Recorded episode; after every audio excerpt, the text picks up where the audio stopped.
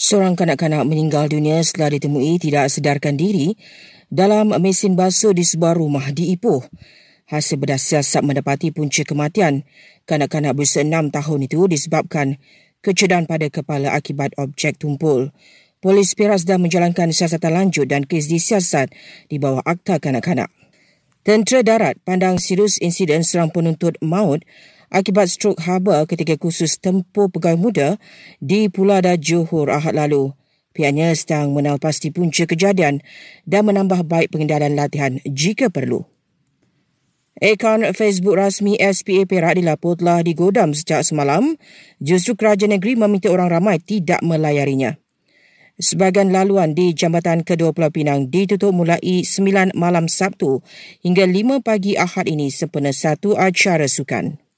Mesir memaklumkan Israel belum mahu buka sempadannya dengan negara itu di Rafah sekaligus menyebabkan bantuan kemanusiaan untuk penduduk Palestin di Gaza tidak dapat disalurkan. Sementara itu, jumlah penduduk Palestin yang maut akibat serangan Israel di Gaza sudah melebihi 2,700 manakala hampir 10,000 orang cedera.